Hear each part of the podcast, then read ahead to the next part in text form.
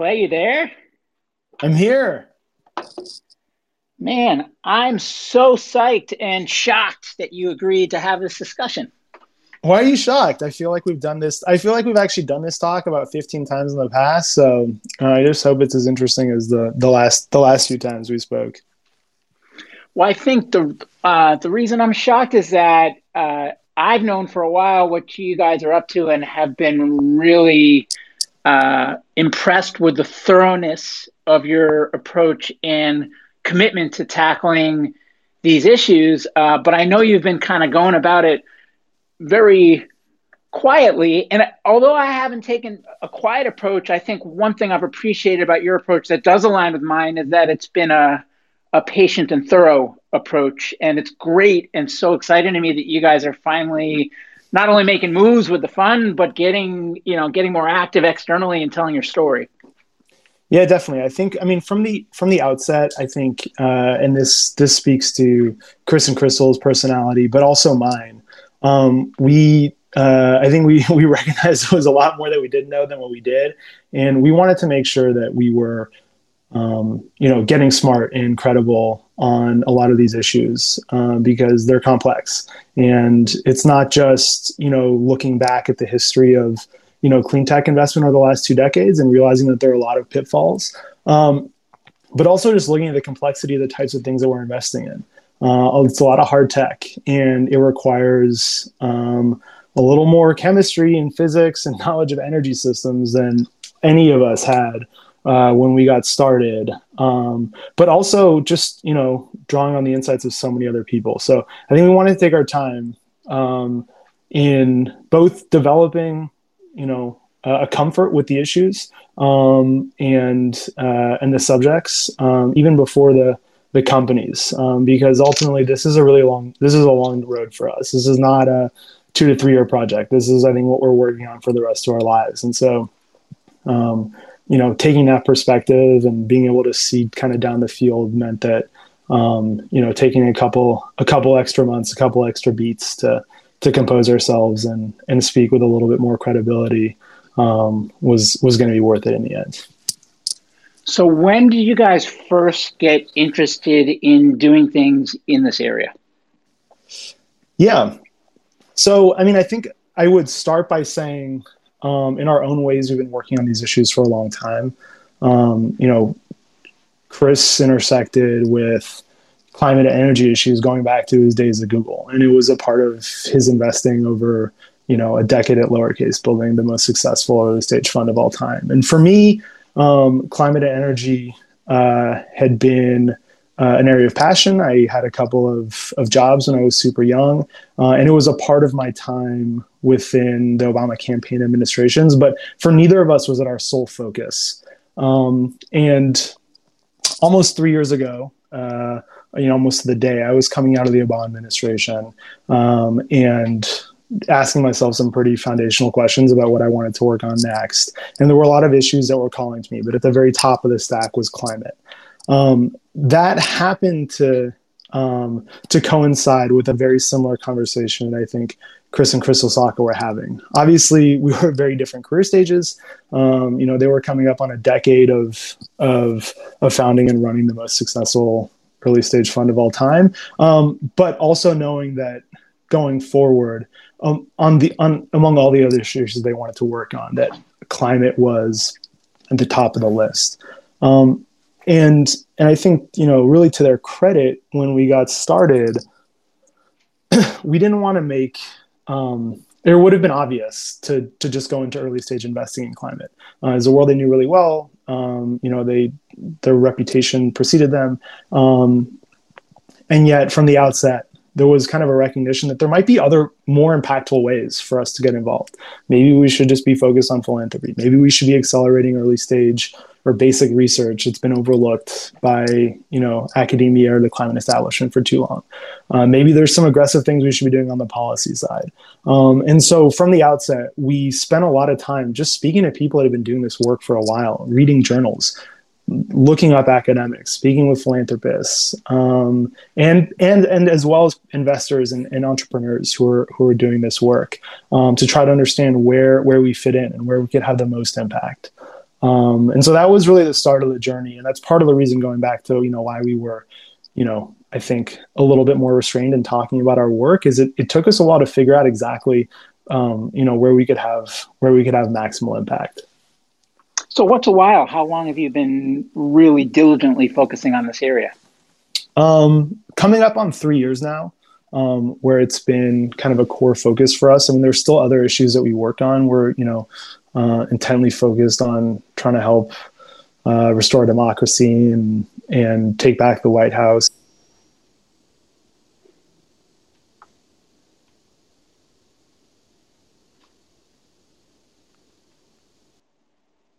Opportunity, but um, but I think for for all three of us, climate is sort of the the bulk of our work at this point and takes up you know more than ninety percent of our time and energy. Uh-huh. And given that you're three years in, uh, what are some of the key takeaways so far in terms of both the nature of the problem, but also some of the highest leverage things that we can do to solve it?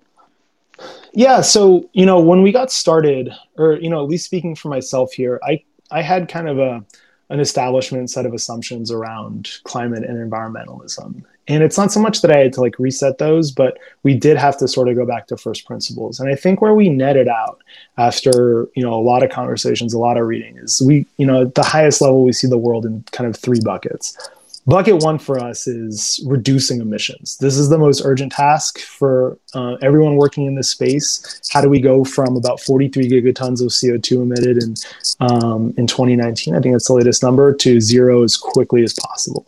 Um, and um, that's also the space that for for a while has has attracted the most um, investment capital and government funding, um, philanthropic uh, um, capital as well. Although we need a lot, lot more uh, that space is you know in in reducing emissions. Um, but what we realized is that you know this was an area where where we could definitely have some impact, especially focusing on hard to decarbonize sectors of the economy.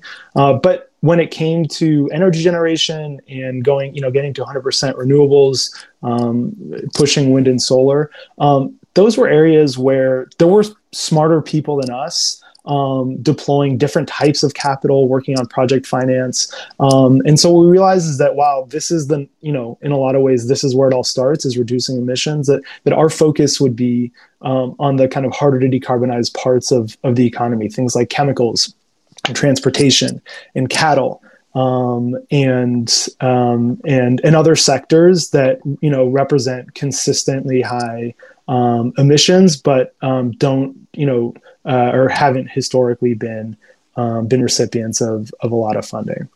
Um, bucket number two is is uh, removing CO two from the atmosphere.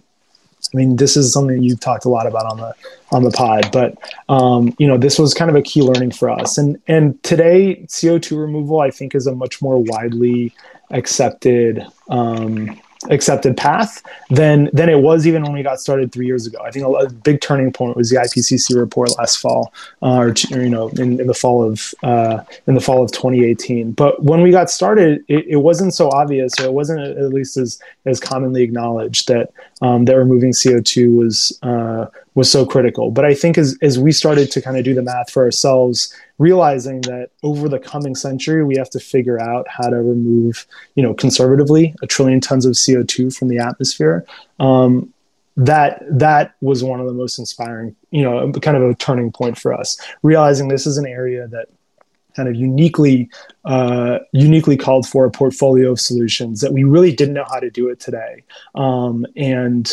uh, that uh, we were starting to see a lot of a lot of innovation on on the research side, but also uh, also obviously on the startup side. Um, so that's bucket two. That's reducing emissions, and then um, removing CO two. And then bucket right. Yeah. Yes. Sorry. Sorry. That's right. Removing CO two. and on that front, you know, we're doing, uh, you know, we're doing everything from uh, how to plant trees faster and monitoring ecosystems to soil carbon removal to enhanced weathering and, um, you know, sucking CO2 straight out of the air with a big vacuum. So, so again, it's everything, you know, it's, it's technological solutions, it's natural ones. And I think we have to take a really broad view um, because we don't really know what's going to work and, and what's going to scale yet. And then bucket three for us is buying time. Um, you know, this is everything from reflecting sunlight to brightening clouds and finding other ways to actively cool the planet to give ourselves a little bit more breathing room to succeed in buckets one and two.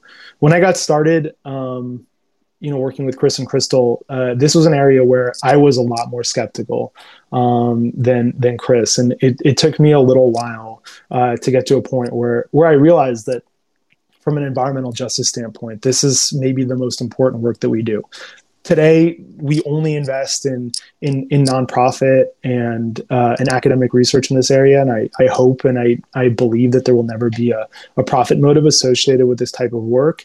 Um, but this is also what we work on that has the greatest potential to save human planet animal life. And so um, you know it's a it's a kind of a, a, really critical pillar for us. But those are the those are the three those are the three buckets reducing emissions removing co2 and then buying a little bit more time um, uh, for for the people on the front lines. Um, and um, yeah, and so uh, over the last few years, we've we've built up a portfolio that's coming up on on on 20 on 20 companies um, and then a few more organizations that are that are working across these these areas and uh, so when you talk about these areas, that's where you think the opportunities are from a domain standpoint, or not necessarily the opportunities, but where you think they're, well, opportunities to have impact, I, I should say. Uh, so I, I, have a couple of kind of buckets I'd, I'd, love to dig into if it's okay. One is just, let's do uh, yeah, what one is uh, for those buckets, where does innovation sit versus the other things that you could do, like uh, like policy, uh, um, you know, like grassroots advocacy, uh, um, et, et cetera. Uh, and then the other piece is within innovation in those buckets. How do you spot, you know, how do you spot opportunity and what's investable? Sure. So I think that um, across all three of those buckets, uh, there's there's a lot of work that needs to be done on the innovation side. There's a lot of work that needs to be done on the policy side. There's a lot of work that needs to be done on the kind of activism and just um, you know building a building a movement um, of of people. And you can't; um, those things are inextricably connected. Um, that said, our focus, uh, while while we do a little bit of of all three of those, our focus is definitely on the innovation side um, because, uh, like today, even if even if the rules changed um, with respect to things like carbon removal and we had a price on CO2, we just don't know how to do it very efficiently. And so, um, you know, I, I, I don't think that we can be uh, too concerned with um, doing one at the expense of the other. We have to do them all. Um, but uh, but but for us, innovation is is where it starts. And I think you know the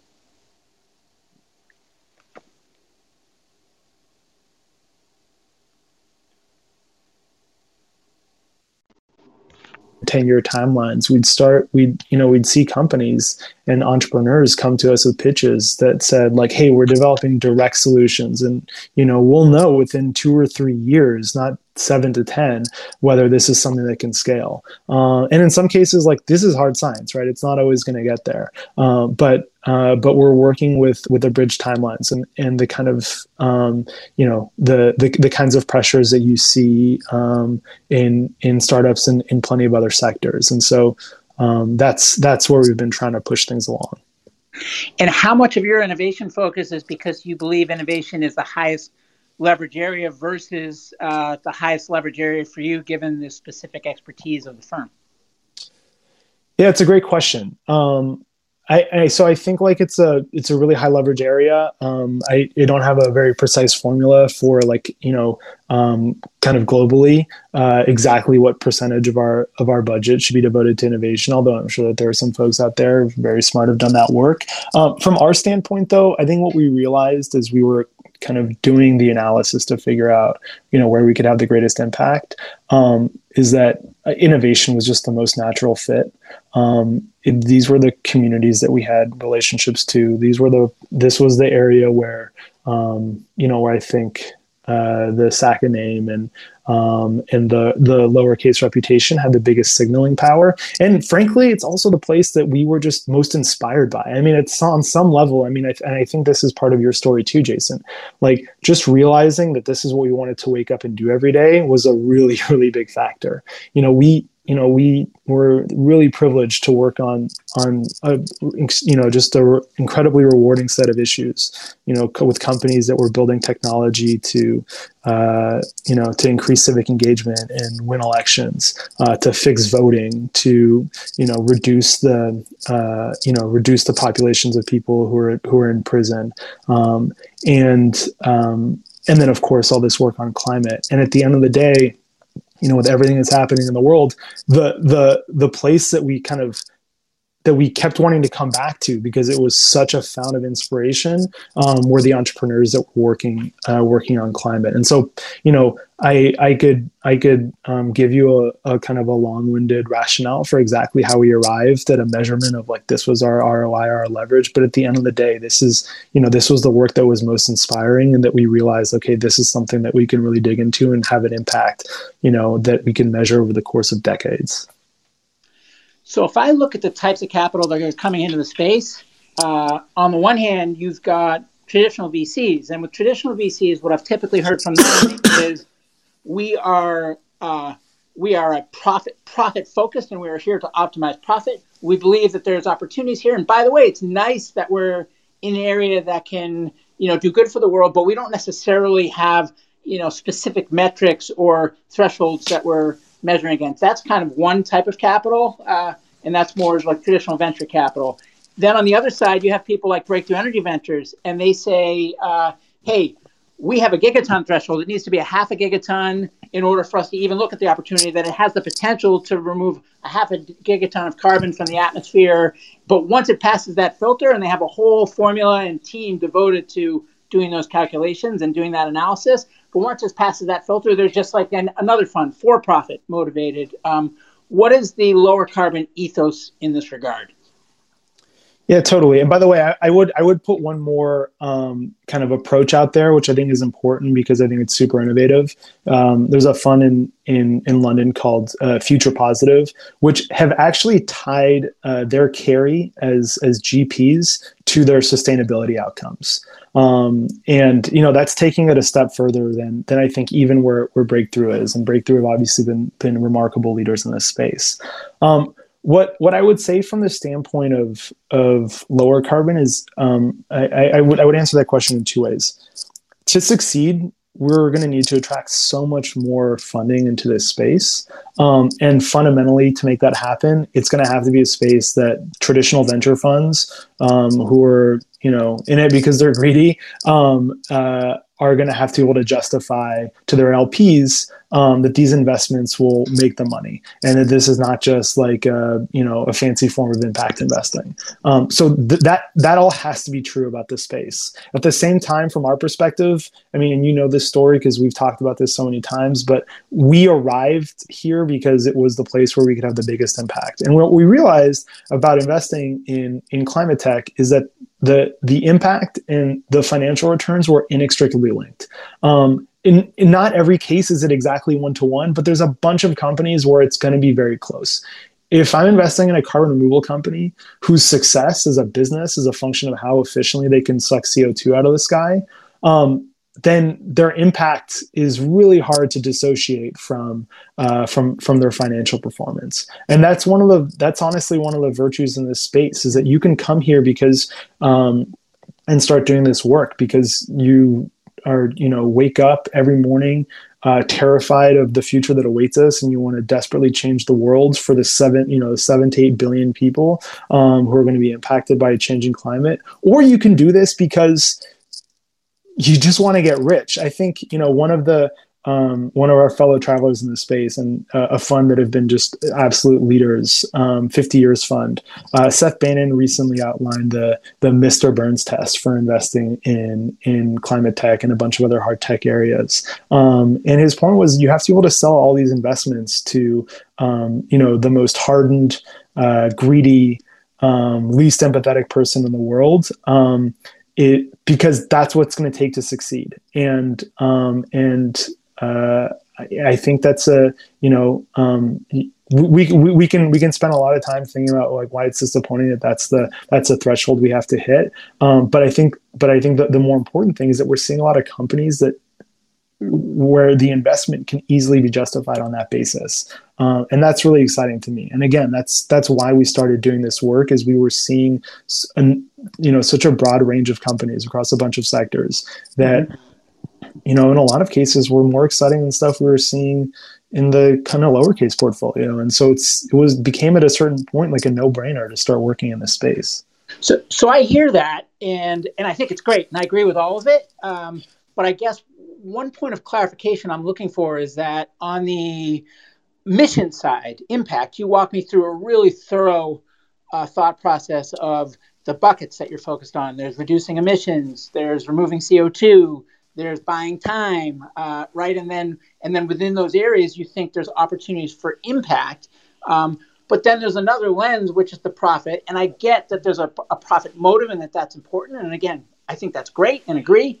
Um, uh, but but within that profit motive, you can invest in seed stage equity. You can invest in growth equity. You can invest in project finance. You can invest in capital light businesses. You can invest in hard tech businesses with lots of science risk. You can invest in uh, stuff with a bunch of regulatory risk and that you know needs to be actively working in DC sure. and with state governments. So when you like so you go through and you determine here's the areas where we think there's the biggest impact. But did you, did you do a similar thorough pass as it relates to where the biggest financial opportunities are, and how focused are you guys versus generalist in your approach?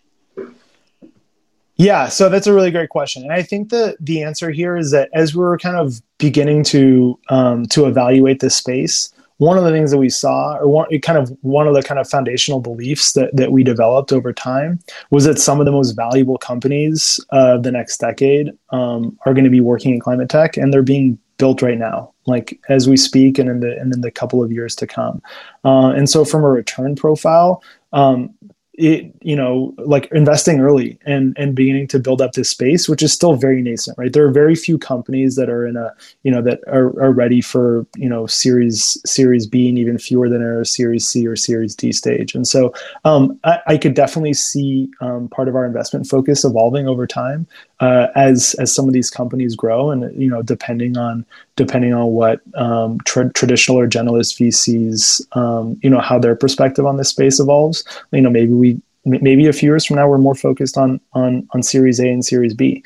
Um, but the fact is that um, you know uh, you know in, in, in, a lot of ways the you know the economics that were driving us here are the same economics that drove lowercase to be a venture you know to be an early stage fund um, in the beginning which is just you know this is where the biggest multiples were. And this is where we could show people that um, that that not only uh, was there like you know really fascinating technology that was going to have you know change change the face of the world that was being built.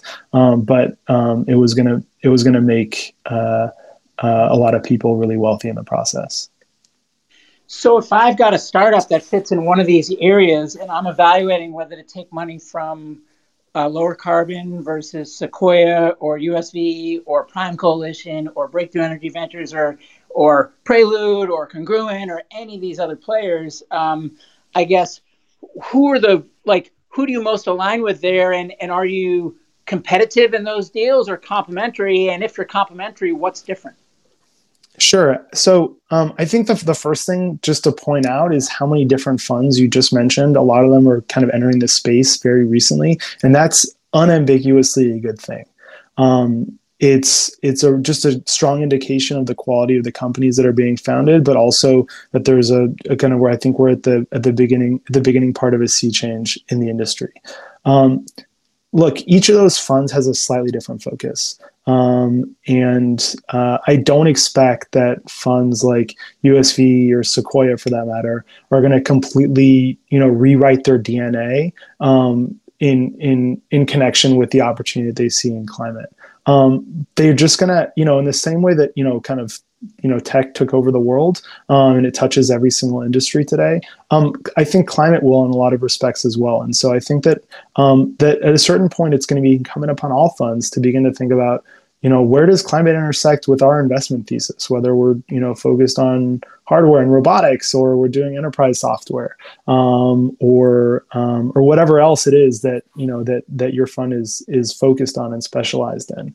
Um, i think up until this point you know we've tried to be uh, as complementary as possible. Um, you know I'm not a scientist, neither are Chris or Crystal. Um, you know, part of is you know we're, we're, beginning to expand the team and bring on a little bit more um, technical knowledge, but the places that where we can add value are not going to be um, you know in in in uh, tinkering with uh, uh, with with a prototype to um, you know with to to suck CO2 out of the sky. Um, it, like we add value in different ways, and a lot of it is going to be more around storytelling and uh, talking to traditional investors and um, beginning to refine a you know media plan as companies are beginning to to think about um, how how they tell their story to consumers. Um, and so, in a lot of cases, we found that, that that's really complementary to what other funds can offer. Um, and uh, and I, I, I hope and I think that our our uh, the companies in our portfolio would tell you the same thing. Uh, but I but I think as as you just you know as you outline the, the the the funds that are beginning to work in this space, I think that the really important takeaway for everyone is that like this is a good thing for the companies.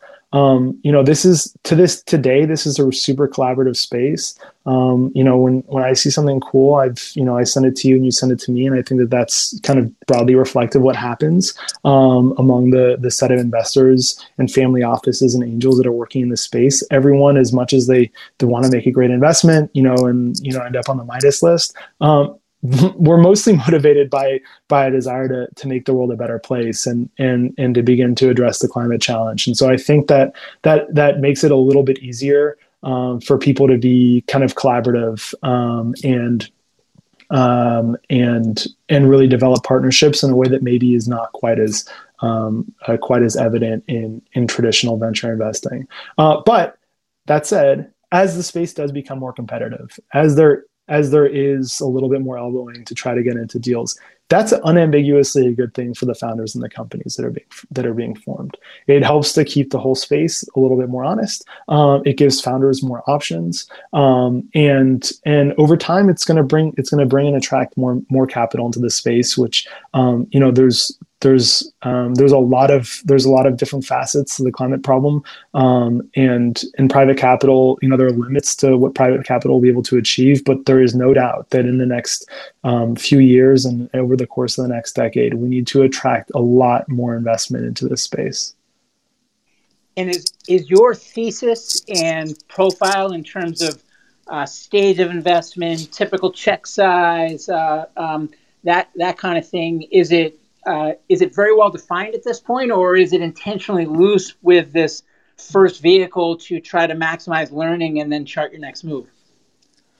I think that we've tried to stay pretty flexible. And part of that is just a reflection of the fact that when we got started, we were investing somewhat opportunistically as we were beginning to get to know the space and, you know, the people that were the people that were in it um, we don't have a super rigid view of precisely what percentage of a company we need to acquire in every round to you know to meet our our, our expected returns in a decade.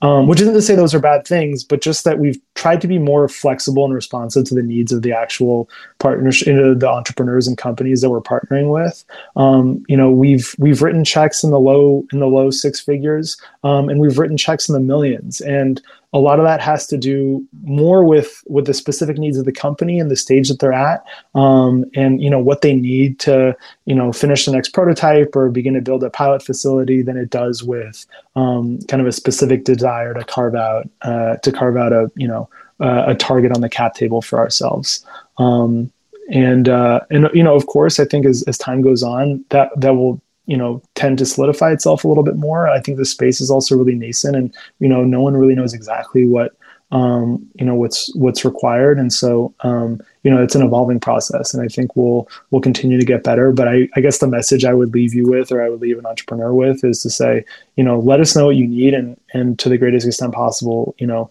we're gonna we're gonna try to help you succeed. And how do you feel about additionality? Uh, if a company passes the Mr. Burns test, presumably it could be raising money from lots of different market-based cap, you know, profit-seeking places. So, uh, you know, in the, in that in that scenario, is is lowercase uh, trying to earn its way onto that cap or lower carbon rather trying to earn its way onto that cap table, or or would you pass and and and let the you know more purely financial oriented investors uh, take those opportunities? Yeah, that's a really great question. I think it's something that that anyone who's beginning to invest in space has to grapple with. I um, I take great pride in the fact that up until this point, um, we've invested in a lot of companies that today I think passed the Mr. Burns test, but that at the point when we decided to to write a check weren't such an obvious uh, an obvious winner. Um, and part of that is because you know they're perceived as being in the you know in the climate tech space um, or in, in some kind of subsector, and as a result, we're just kind of less attractive to traditional funds. Um, but this is a kind of a new problem for you know like in, you know the last two years like proving additionality wasn't that hard um, uh, because in a lot of cases, you know, we were kind of really, you know, hustling to put to put rounds together.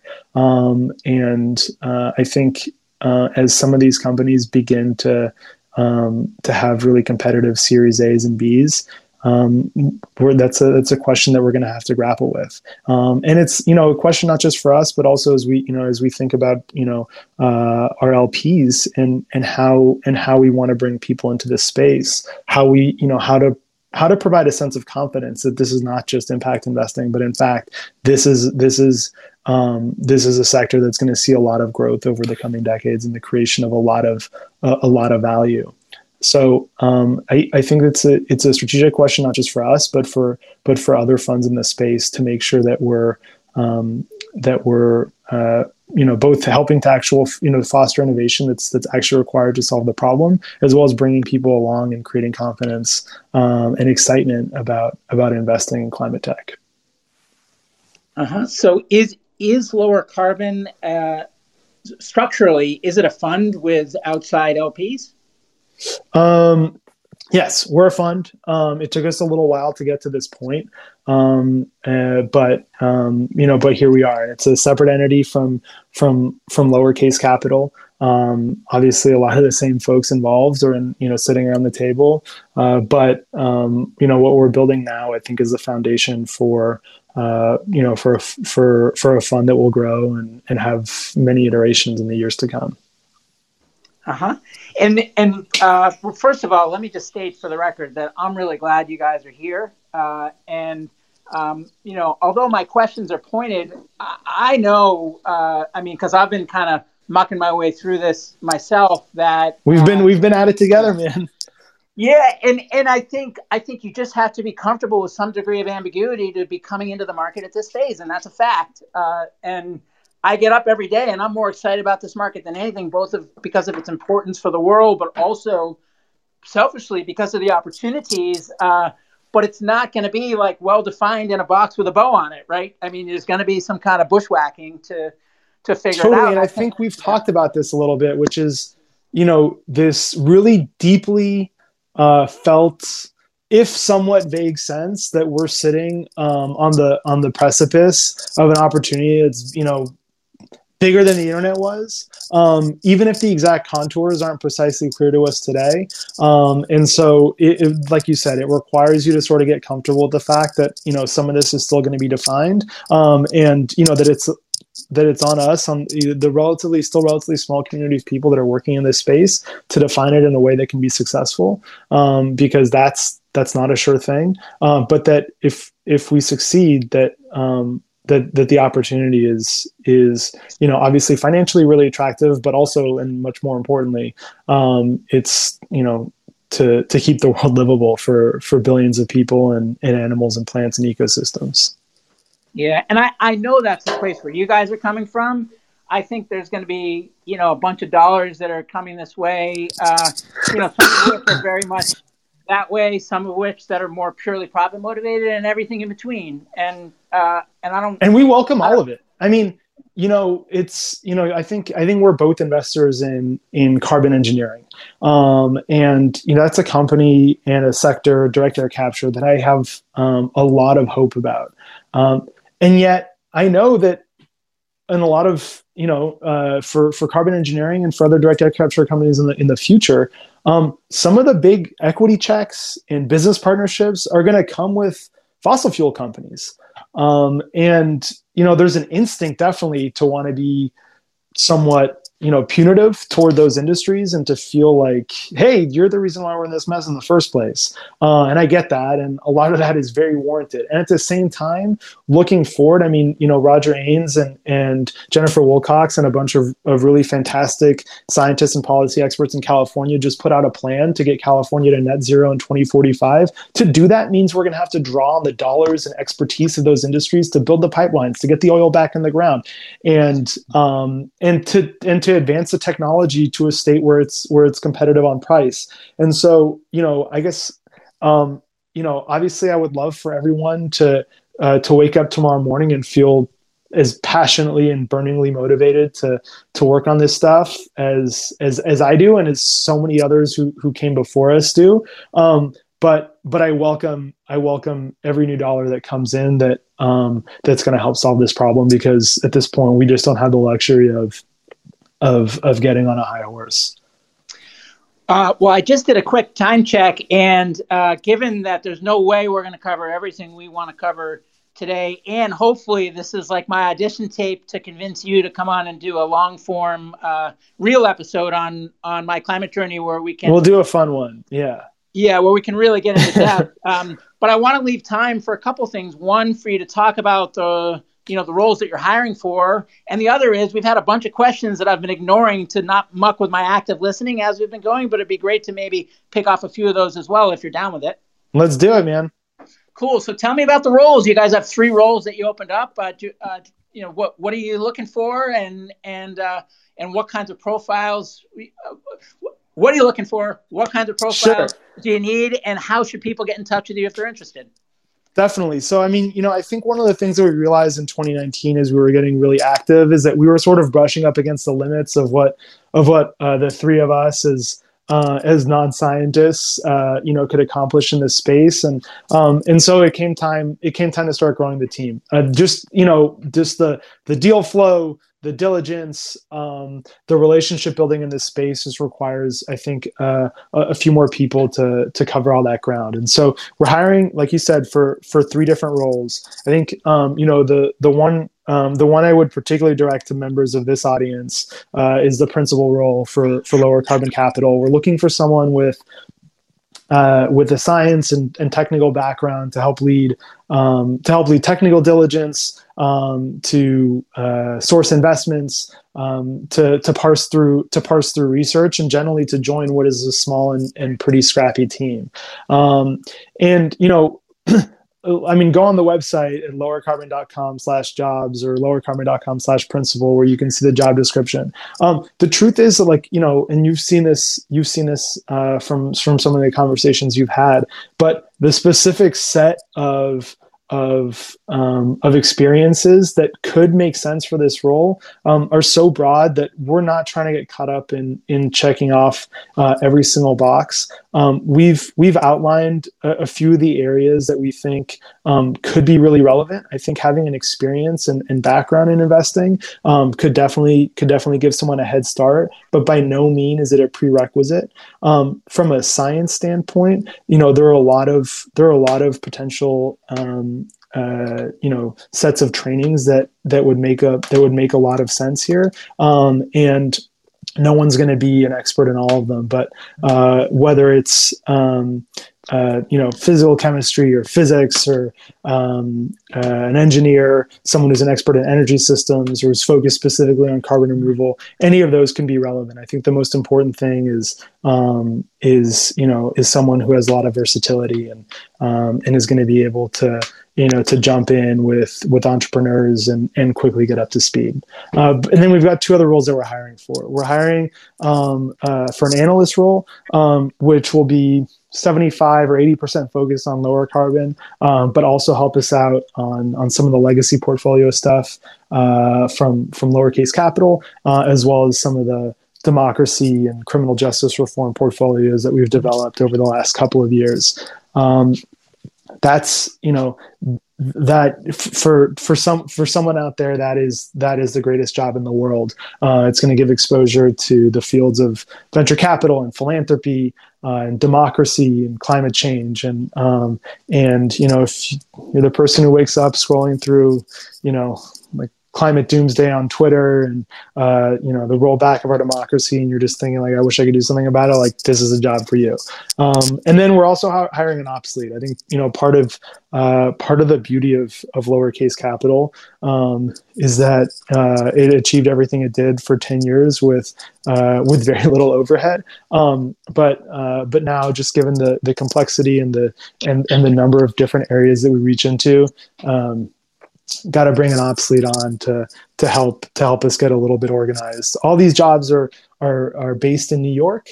Um, you know, there's a lot more there's a lot more online. The thing that I would really emphasize is that you know we we arrived at this particular area of focus because you know we wake up every day.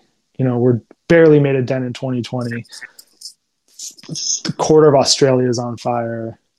Um, you know we're we're still recovering from uh, from the fires in in California last year. Um, there's you know parts of the world are are flooding. Um, we're you know just on just on the verge of of another hurricane season in the southeast. Um, you you know news out of the Arctic is terrible, and this is the one place where every single day reliably i can you know go through a pitch deck catch up with one of our founders and just be inspired and feel like you know as as as dark as things might seem like you know these are the people that are working on direct solutions to make uh you know to to lessen the effects of climate change and give us a fighting chance. And so you know if that speaks to you even if the you know there's a particular aspect of a job description doesn't quite make sense or you think you might not be a good fit reach out to us. My email address is clay at lowercasellc.com drop us a note um, and let's have a conversation. We're looking you know for for for motivated and inspired people who um, you know who want to work hard and uh, and, and hustle to to get all this work done. And so um, you know definitely reach out with any questions Awesome. And then uh, we got a bunch of questions while we were blabbering here, but I, I picked out three that uh, let's I'd do like it. Run through quickly. So one is, what wouldn't you guys invest in within this climate, broader climate tech umbrella?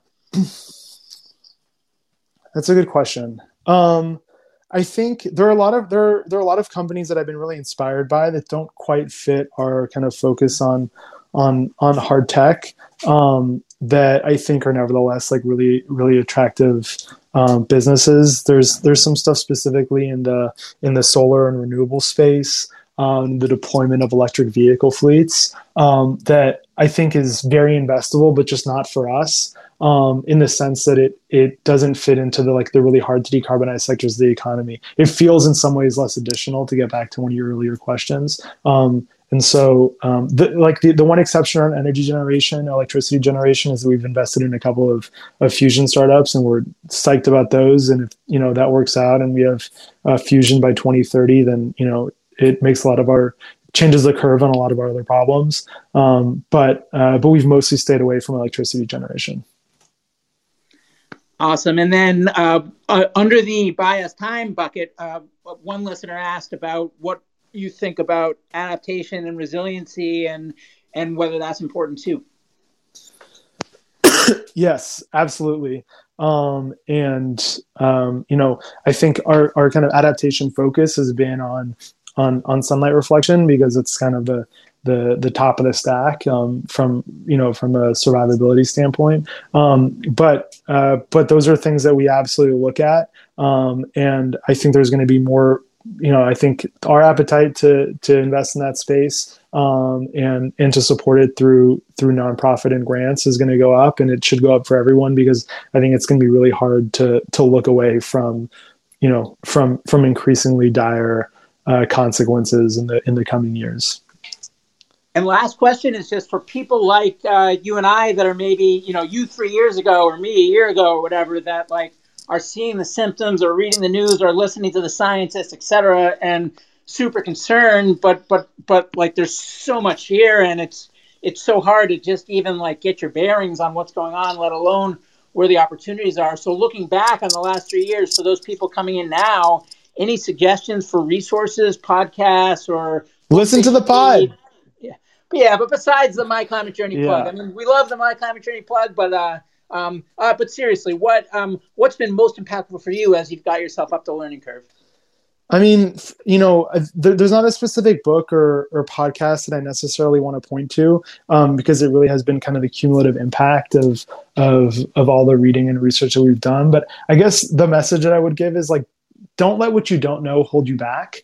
Just start doing the work. And I think, I mean, that's to me like the beauty of the My Climate Journey pod um, is you just started putting it out there and, and, and rolling with it. Um, and there were times where you were caught off guard or maybe didn't know the answer to something, and that wasn't going to be the thing that held you back. Every single person um, who's who's listening today, you know, I'm not a scientist. Um, if you know, every single person who's listening today has something to contribute to this work. Um, figure out what your superpower is, and inevitably, like one of the companies or organizations or or nonprofits that's working in this space will benefit from it. So so just you know, I would say take some time to reflect on on on what your skills are, what your unique um, you know contribution to your company or organization is and and go find a company in the climate tech space that needs that because they are out there right like it, these these companies can't live entirely off of of of of engineers and and and physicists. Um, they need people that are working on business operations. They need people that are you know uh, coding and programming. They're going to need people that are um, you know filling ops roles. And so um, you know just uh, don't be held up and, and jump into it um, because uh, this this only gets more urgent every single day. Well, uh, I want to thank you so much for not only for all the work that you've done, but also for taking the time here to educate me and educate listeners about it. So I'm wishing you every success, and, and hopefully this was a nice little appetizer before we, you know, do the long form episode and really kind of get into the guts on this stuff. Yeah, next time in Boston, man. Sounds good, Clay. Any parting words? Anything I didn't ask you that I should have, or or uh, you know, final words for listeners? No, you are the the consummate interviewer. You you nailed it. Awesome. Well, thanks again. Talk to you soon. Talk to you soon, man. Bye. Right.